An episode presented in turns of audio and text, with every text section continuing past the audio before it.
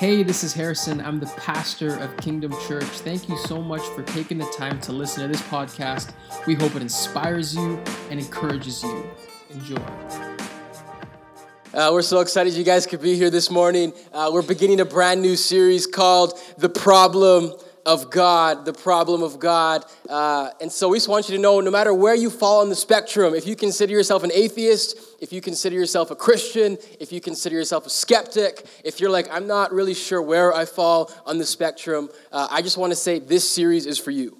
Uh, this series is for you. No matter where you fall, uh, I believe that uh, God is going to speak to us. And uh, so I want to just begin by saying this. Uh, my goal as we, we start this series, as we go through the next number of weeks, uh, my goal is not to change anyone's mind in this room. My goal is not to change your mind. Uh, I heard it said this week that if you're able to change someone's mind through your words, all it's going to take is someone who can tell words better than you can to change their mind again.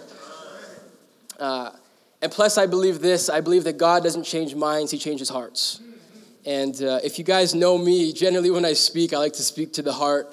Uh, but for this series, uh, it's going to be a little bit different because I'm going to be speaking uh, kind of uh, to, to, to, both, to the mind, to the heart, to the soul. And uh, it's interesting. If you're a Christian, you're here right now, just so you guys know, over the next number of weeks, what we're doing is we're going to be answering some of the hardest questions when it comes to Christianity. Some of the biggest problems for why people can't be Christians. Like, can I really trust the Bible? How do I know if the Bible is accurate? Can I really trust a God when there is so much suffering, when there's so much pain, when there is death? How do I know if there's a God? So, over the next number of weeks, we're going to be discussing some of these difficult issues, and my, my hope is to provide some answers to some of the questions that we may, may have. Uh, as Christians. So, if you're a Christian, you're here right now and you're saying, Well, what does this really do for me? I'm a Christian. Uh, I'm going to believe no matter what happens. No one's going to change my mind. Nothing's going to change that. I believe. Number one, I applaud your faith. Uh, but there's just a few things that I find faulty with that logic. Uh, number one uh, is this if anyone, if you are never skeptical in your life, meaning you never allow yourself to ask questions, I believe that you are actually closer to the brink of unbelief than you realize. And all it's gonna take is one of two things in your life. Number one, tragedy. Tragedy has the ability to change someone's belief like that. Number two, uh, if someone comes along who is smarter than you and begins to ask probing questions that you don't have an answer to, that can begin to, to cause doubt, to, to stir something inside of you. And so we want to give you help in those two areas. And, and the last thing is this we want you, if you're a Christian, and understand this, I, I hope we have a whole spectrum of people, but if you're a Christian, I want to be able to give you at least some sort of answers to questions that you may have. Uh, because we don't have answers, uh, we end up looking foolish. I'm, I'm a very uh, big hockey fan. Any hockey fans out there? And uh, like, I'm, I'm the biggest. You can put your hand down because you're not as big as me. And uh, so, what that means though is that uh, a lot of people, because they know I like hockey, they like to talk to me about hockey. And one thing being the fan that I am, I can tell very quickly if someone knows what they're talking about as opposed if they have no idea what they're talking about. And as a big hockey fan, when someone tries to talk to me about hockey, and they don't know what they don't know what they're talking about, it, it kind of I'm almost embarrassed for them. And it's just like it's because like you're just you're making yourself seem unintelligent because I'm but I digress. But you see, for a lot of people, uh, a lot of Christians, Christians get this bad rap that they don't really know anything. They, they have no answers to hard questions. And so, what we want to do in this series is provide you with some sort of answers to the questions that you may be having because we don't want anyone to appear unintelligent. Um, one of the biggest things that people think is that uh, Christianity doesn't doesn't really think. We just use our emotions and our, and our hearts. But I want to read a verse in Matthew 22. Uh, this is what Jesus said. He's speaking to a group of people, and he says, "Love the Lord your God with all your heart, with all your soul, and with all your what's that last word? Mind." So, the type of love that, that God calls us to have for Him is not just simply with our hearts and with our souls. How many of you guys know someone that has fallen in love with their heart and their soul? If they're in this room, don't look at them.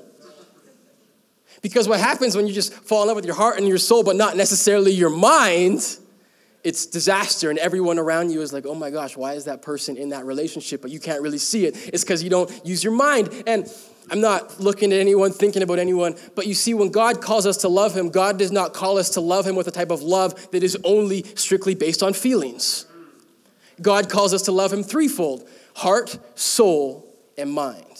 And so, if God has called us to love us, love us, with our minds, I believe that He must have given us some sort of evidence, some sort of answers as to why we can love Him and trust Him with our minds as well. And so, through this series, I told you I'm usually a heart preacher, but I really want to, to engage your minds as well over the next number of weeks. And so, uh, if you're a skeptic and you're here, we're so happy that you're here. And uh, if you're not a skeptic, we want you to bring three next week because we believe that God changes hearts. Uh, so, as we begin part one, uh, we are beginning with the problem of science the problem of science. This is the first uh, in our series. And uh, one of the things that you guys probably know is that social media uh, technology has absolutely exploded. How many of you guys know that? In the last like 10 years, like if you were to go back 15 years ago, even 20 years ago, 30 years ago, to tell someone that in the palm of their hands or in, in, the, in their pocket, they could literally hold all the information of the world. People probably wouldn't really believe you. Like, what? What is that witchcraft? It's the iPhone. But you see, with this rapid spread of technology, uh, it's, it, has been, it's been really good. Like, I literally cannot imagine preparing sermons uh, without technology. And I'll say this a lot of the stuff that we're, we're doing in this series, uh, it's not from my brain originally. I get it from, from research and from other people. And uh, even specifically, the, the whole problem of God is kind of based on a book by Mark Clark called the problem of God. But for as great as this is, that we have this technology that, that we know more than ever before, that we have access to all this stuff, for as great as it is, there's also a downfall. Because with, with, the, with being, when we are bombarded with more information than we know what to do with, we have a difficult time distinguishing between what is true and what is false. Because we have so much stuff coming at us. I'll illustrate it like this. My sister, uh, a lot of times she'll come to me and she'll say, I was reading this week.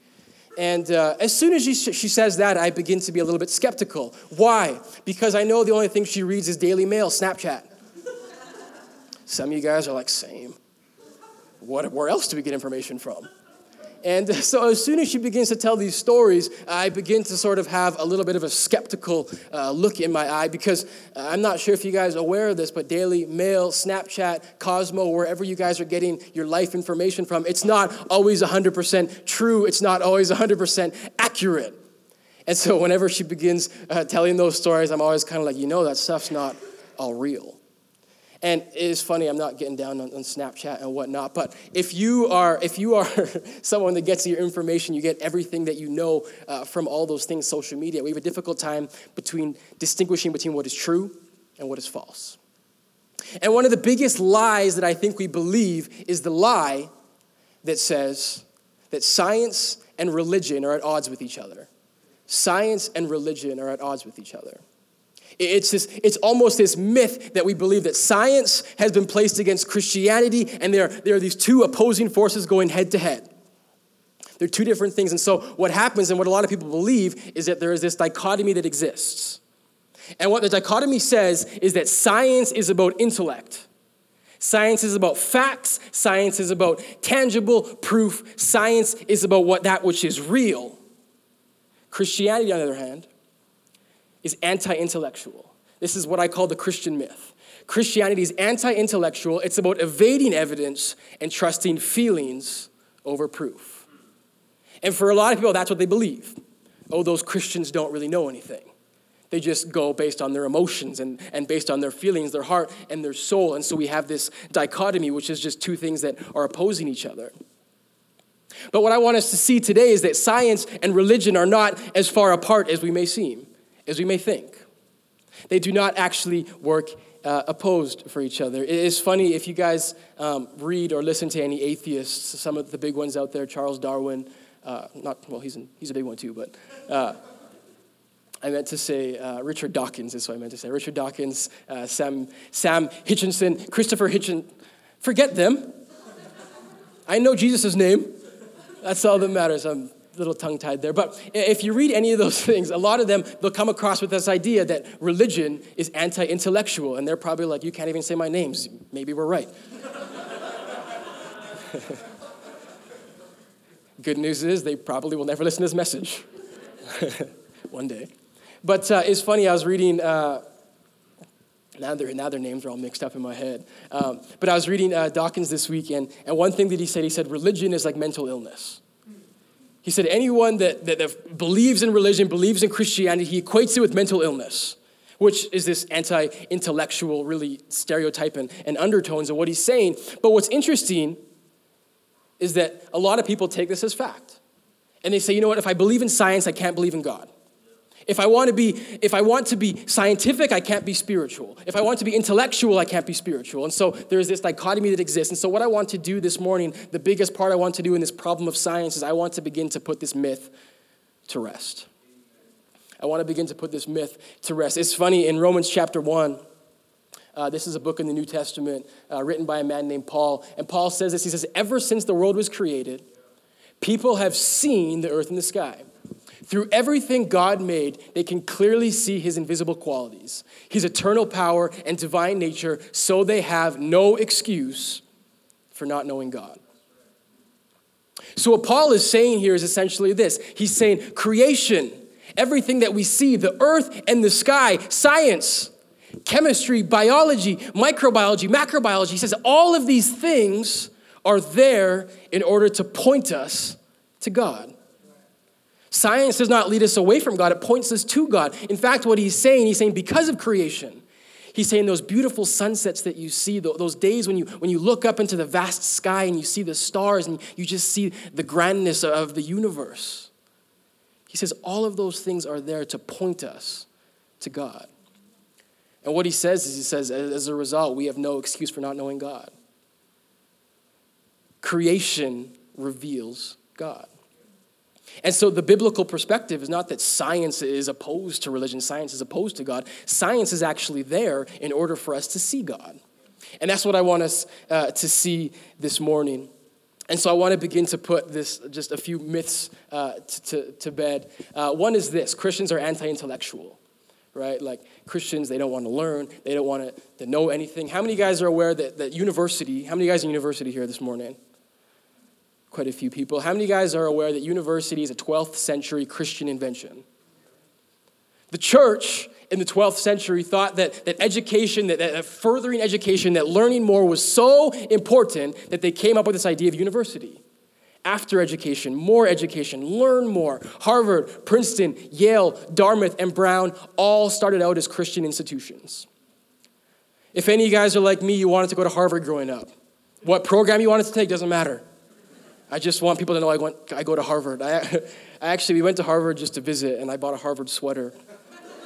And uh, I was at Costco wearing it yesterday.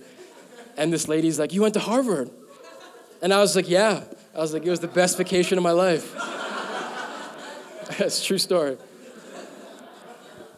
But these are, just, these are the most prestigious of the prestige, right? Like people want to go there. These are Christian institutions.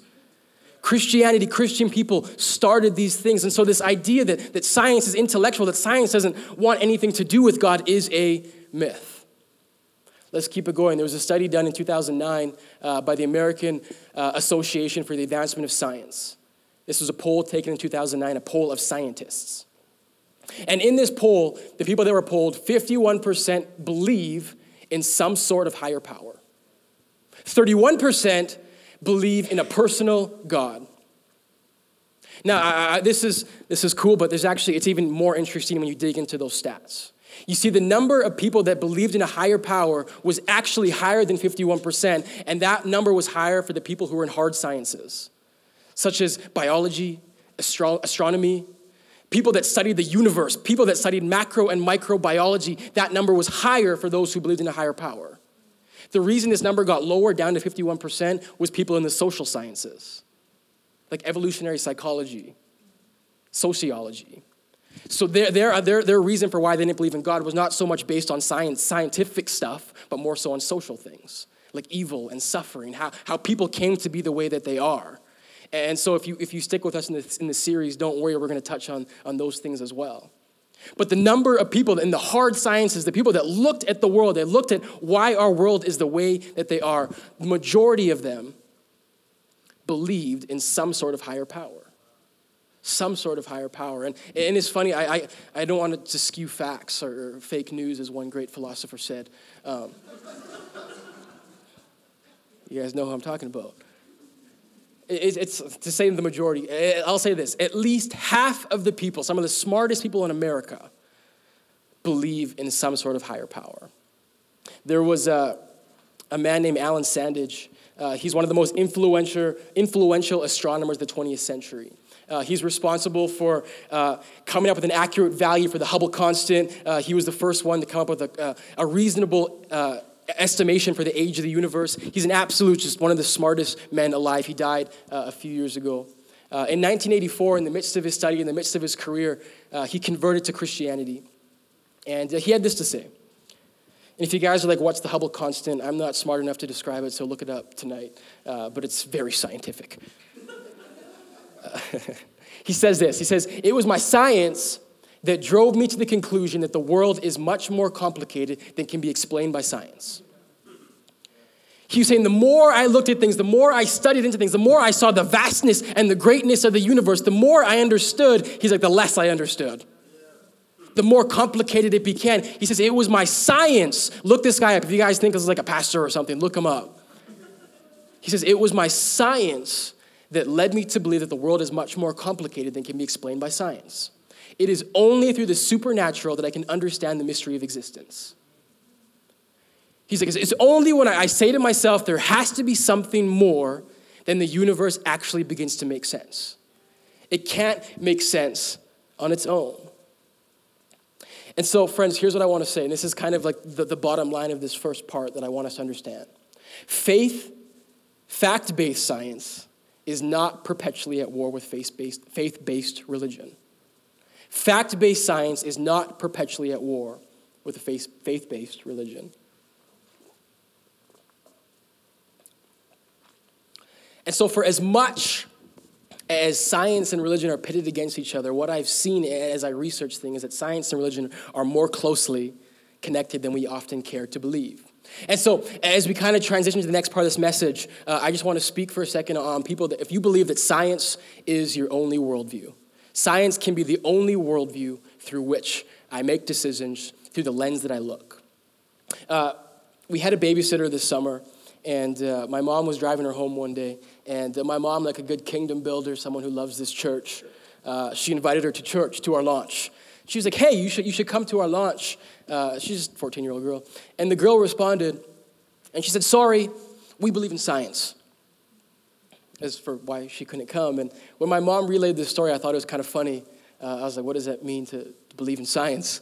But it actually, the way that she said it and the words that she said actually, uh, to me, as, as I really thought about it and dug through it, it actually made sense. You see, for those of us who believe in God, we often use the term, I believe in God, right? Have you guys ever said before, like, I believe in God?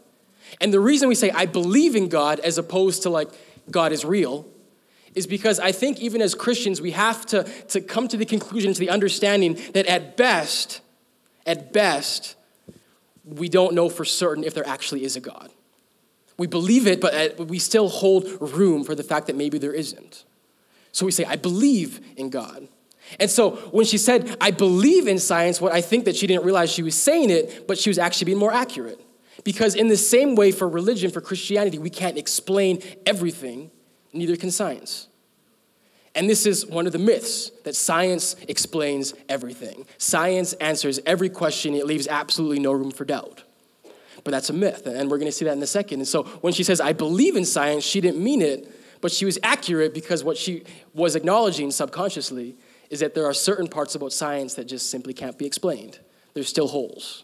You see, a lot of us have this belief that science covers everything, there's no holes, but uh, there are some limitations of science. So, for a second, I just want to look at a few limits of science. Uh, number one, one of the biggest limits of science is this, and, and in the weeks to come, we'll explain in deeper what this means. Uh, but physics is unable to explain metaphysics. Physics cannot explain metaphysics. If you're sitting there like, oh my gosh, it's Bio 30 again, Chem 30, Physics 30. This is the worst. Uh, I'll break it down for you real simple. Physics uh, refers to, to, to, the literally the laws of the universe, right? Like the law of thermodynamics is, is a part of physics. Uh, gravity is part of physics. And so what this is saying is physics, for as much as we know all these formulas, physics still cannot explain metaphysics. What is metaphysics? Metaphysics uh, is the abstract questions of why. It's questions of existence, it's questions of feelings. Why do I feel this way? Why do I wake up every morning hoping there was more? Why, why do I know that my life isn't where I want? And so, physics and all of these laws still cannot explain metaphysics. They can't really answer that question of why. And so, that's a limitation for science. Physics can't explain metaphysics. And so I'll say this, friends, no matter what your worldview is, maybe you're saying, I don't even believe in science, I don't believe in Christianity, I just believe in nothing. I don't have any beliefs. Here's the thing, friends every single one of us, no matter what beliefs we have, no matter where we fall on the spectrum, we all believe something. Even a non belief is a belief, logically speaking. A non belief is still a belief. And so, no matter where you fall on the spectrum, everyone believes something. And what I believe to be true is this every single belief takes faith. No matter what you believe, it still takes faith. And, and here's the thing about faith faith is believing in something even though you can't see it. And so, for a lot of people who are science or, or they're just an atheist, their worldview is I, I only follow the evidence. I only believe in that which is true. That's actually a faulty logic because every single one of us believes something, even though we don't necessarily know for fact that it is true. Even a non belief, like I said, is a belief. I'll illustrate it like this. Uh, I read a story this week. Uh, it was about a nurse. And this nurse worked in a hospital, and she herself was a believer. And uh, she was one of those out there, loud believers, free hugs maybe, uh, one of those types. And uh, she loved Jesus, and so uh, the place where she worked, uh, a lot of the doctors in the place where she worked told her that the hospital uh, dealing with patients is absolutely no place for spirituality. It's no place for faith. All we can do here, this is a secular place. We use science, we use reason. And so the nurse just kind of relented, said, okay. Uh, but she recalls a story there one night. Uh, she was in a room with a group of doctors, and these doctors were deciding whether or not to take someone off life support. And in this group of doctors, they were going around in circles debating each, debating each other as to what they should do. Should they take them off life support? Should they keep them on life support? And uh, one of the doctors spoke up. And he said this He said, You know what? Whatever happens, if we take them off life support, at least we know this they won't be suffering anymore. To that, all the doctors in the room just kind of nodded their heads. But the nurse, as, as she left and she reflected what she said, she thought to herself, How do they know that? How do they know he's not suffering anymore? You see, the belief that after you die you are not suffering is in itself a belief. But it's a metaphysical belief because you don't know for certain if that is true, if that's your worldview.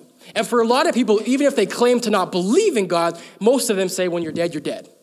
But that in itself is a belief that has no proof. And so, therefore, it is a belief, right? And so we're starting to see some of the limits of science. Uh, let's uh, continue on. Chris, can I get the slide about the universe?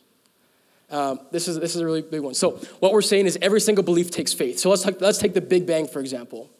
This is a belief that is widely held by science right now that the world started with the Big Bang, and I'm not here to argue against that. Uh, but despite the fact that people know how or what happened, they still don't know why it happened or who was responsible for it. And so, this is the odds of the universe coming into existence through a Big Bang. This is what science and scholars have come up with. They said the odds of the universe coming into existence is 1 in 10 to the power of 138. And now that number may not seem very big for you because you guys forget what to the power means. But I'll say this put it in your calculator, you're gonna get an error. You guys remember that? It's like, I'm trying to do math. 10 to the power of 138 is a ginormous number. That's one in 10, like quadrillion, quadrillion, bajillion. Let's put it in context. Uh, next slide. It says the number of seconds, and this is now assuming like the old age theory for the earth. The earth is trillions of years. The number of seconds in the history of the universe is 10 to the power of 17. The number of atoms, you guys know what an atom is? You guys are like, this is, I did not come to science class today. The whole world is, is made up of, of atoms, right? All matter is made up of atoms. It says all the atoms in the entire universe, their best guess is 10 to the power of 70. Just think of everything. All matter is made up of atoms. That 10 to the power of 70. So these are ginormous, astronomical numbers. The odds of the earth coming into existence in just the way that it did, in order to sustain life, in order that we can live and breathe here, is 1 in 10 to the power of 138. So, what it's saying is those odds are extremely, extremely, extremely, extremely, so you're saying there's a chance, extremely low. And so, understand this we can still believe that the Big Bang just happened, it was, it was a coincidence. But if you are to believe that, you, my friend, have a great deal of faith. You have a great deal of faith. Scientists, if they were to take these odds, what they would tell you is that is it literally impossible? It's impossible. And so, friends, what, what I'm trying to tell us and show us that all beliefs take faith. And so when it comes to the Big Bang, the Big Bang poses just a big as challenge to Christians as it does to atheists. Because the Big Bang cannot answer the question of who, of why or who. Why or who caused this to happen? Stephen Jay Gould, uh, this guy is an atheist. He's, he's passed away now. Um, he was a world renowned evolutionary biologist at Harvard University. And uh, he became so frustrated with his colleagues. He was frustrated at what they were saying uh, because they kept on saying science disproves religion. This is one of the smartest men ever, and, and understand this, he passed away. Uh, by no means did he ever become a Christian, based on what we know. This is an atheist, just in case you guys think I'm cherry picking quotes. He says this He says, We cannot use nature for our moral instruction or for answering any questions within the magisterium of religions. In essence, what he's saying is this, he's saying we cannot use science to disprove religion. We just, we, we can't. He says, to say it to my colleagues for the umpteenth millionth time. He's like, a, like, like an angry parent right now. How many times have I told you? And this is probably like a better accurate number when I was trying to say one trillion, one trillion. Or, for the umpteenth millionth time, science simply cannot adjudicate the issue of God's possible superintendence of nature. We neither affirm nor deny it. We simply cannot comment on it as scientists. This is an evolutionary biologist. He's saying this is the best that we can do. He said, I'm not saying that, that God is real. He's saying, but what I'm saying, and what my science, what my research has showed me, that at best, it's no comment. Because it, one way or another, it doesn't answer questions and it does not negate God because science cannot answer the question of why. Why did this happen? If, if the Big Bang was off by one millionth of a millionth, the whole universe would have collapsed. And, and it could not be. Science can't explain, like, how did, how did that happen? What were the, the odds of this happening? You see, friends, when it comes to faith, when it comes to the Bible, what's interesting is that I find that the Bible actually provides us answers with to those questions of why and who. In Genesis chapter 1, it says this, it says, In the beginning, God created the heavens and the earth. For those who are unfamiliar with the Bible, this is the very first book in the Bible, so these are the very first words we read in Scripture. And I, I think it's by no coincidence that when the Bible came, came into being, when Scriptures came into being, the very first thing that God wanted to get, get across was that by definition, He is a creator. He is a creator. In the beginning, God created the heavens and the earth. This is interesting. Uh, science, I believe, aims to answer the question of what and how. Like, how do things work? What, what, what happens? How does, how does matter come in? And answers all of these big questions, but at the end of the day, can't answer why. The Bible, on the other hand, doesn't really care for the question of what and how. And so, if you're reading Genesis looking for what and how, you're misreading it. Because the essence of Genesis was never to tell us what God, not, tell us how God created it, it's to tell us who is the creator. He is the creator. When Genesis was written thousands and thousands of years ago, the problem of the time was not atheism. The problem of that time was polytheism, meaning many gods. So when Moses writes these words in Genesis, he needs the Israelites to know that there aren't many gods, there's one God. And so that's the nature of Genesis. It was never about what and how. He wasn't talking about, okay, first God split the atom, and then he, that wasn't the point of writing it. He just wanted the people to know who was the creator, and that's God. God is the one that caused all of this to be. And, and that's why I'm saying faith based religion is not at war with fact based science. Because I actually believe that God has given us science to answer some of those questions of what and how. But science was never there to disprove God. Because what we've seen from these quotes is that it can't and it will not. Can it raise questions? Yes. Concerns, doubts, yes, but it cannot disprove God. That is what Gould is saying here. And it's interesting in Genesis 1 1, what we don't realize, this is actually a scientific principle that we believe the universe is governed by. It's called the law of causality. And just very simple, the simplest definition is the principle that states everything has a cause. Everything has a cause. If something came into being, it had to have a cause. Scientists now believe the Big Bang had a beginning. And so, if it had a beginning, what that means is it must have a cause. I'll illustrate it like this. Uh, how many of you guys decorated your house for Christmas this year? Anyone? Got the house all festive and whatnot. Uh, Christy and I, we decorated our house, and uh, one night our house was decorated, and we cleaned it up because we had guests coming over. This is where Christy and I have a philosophical difference. Uh, I think if people are coming over, keep it dirty because they're about to mess my house up. But she's like, no, we got to clean it up. And so we clean the house. I think people coming over the next day. And uh, we have this ottoman in our living room. It's this black ottoman. And on that ottoman, we put this long red thing. She probably has a name for it. She's not. She's in kids right now. Uh, it's like a. It's just. It's like a blanket, kind of, but super, super light. And we put it on there, and it makes us festive because we love Christmas.